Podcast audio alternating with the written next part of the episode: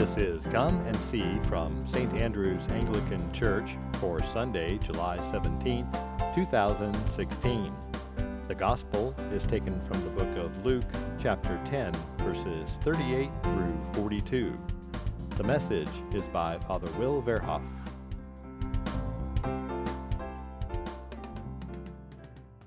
The story of Martha and Mary is one that we've heard countless times, and by no means do I want to shrink it or belittle it.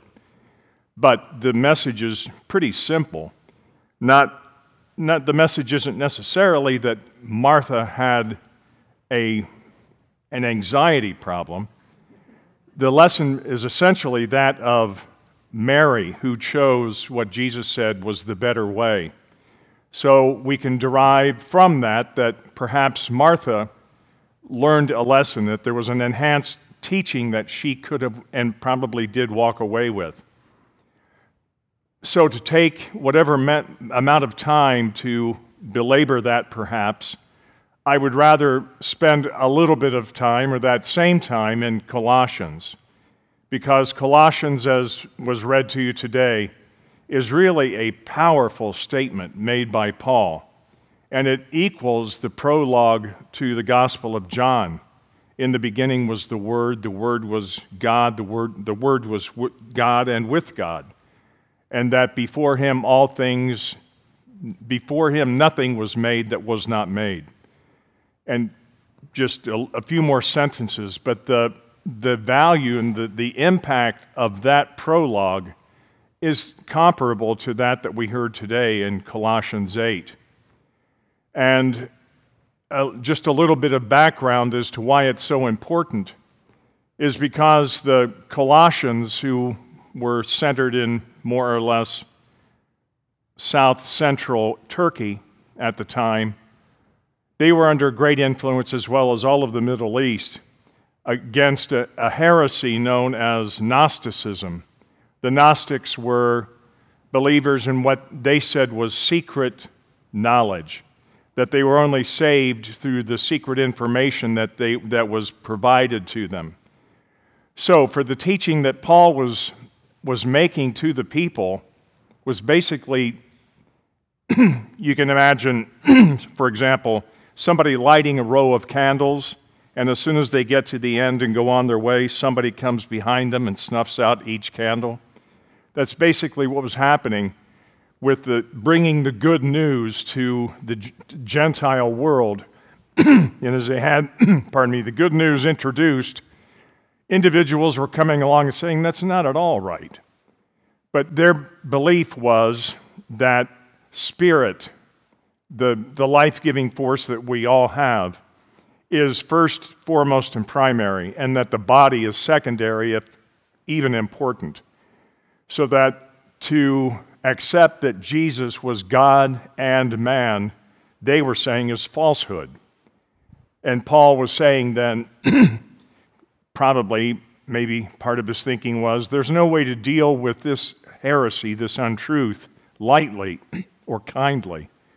So he gave them full force of what was in the scripture and what he understood from Christ crucified and Christ risen that he is first and foremost among all in creation. There was nothing made by him, or pardon me, there was nothing made for and by and through him that he was not a part of.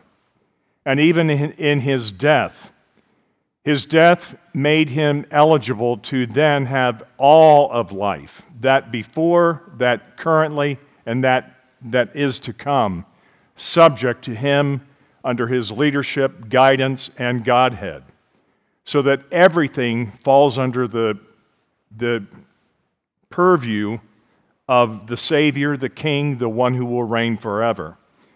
So when we read Colossians 8, uh, as, as I recall, 15 to 28, we can read that with a refreshed view that this is solid holy, sacred material. And just in summary, there are those who would, given the opportunity, probably have made a church of St. Paul, because his teachings were so solid. I'm not going to go there. I mean, that obviously is talking about heresy.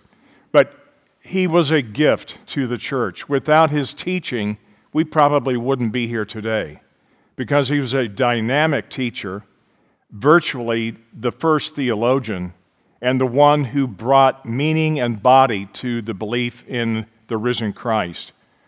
So we can go to what he has taught us or has put in his letters as not just letters, obviously, but true teaching. And with the help and grace of all of the other apostles, I respect Peter highly myself. We can read in the book of Acts, then, the beginning of what we are living today. So uh, you probably have heard that we're living in Acts 29. We're living the chapter that didn't get written, as it's been going on for 2,000 years and the, the grace and the blessing and what we can we do truly experience in terms of the presence of God is given to us because of all of the work of those who have gone before, men and women. Uh, a sermon I gave on, if it wasn't Easter, it was certainly close to Easter, about the d- dynamism that Jesus had brought to the value of women that he made the announcement to Mary that morning he was risen. So no one is slighted. We're all brought into the body of Christ, and today's reading helps reinforce that.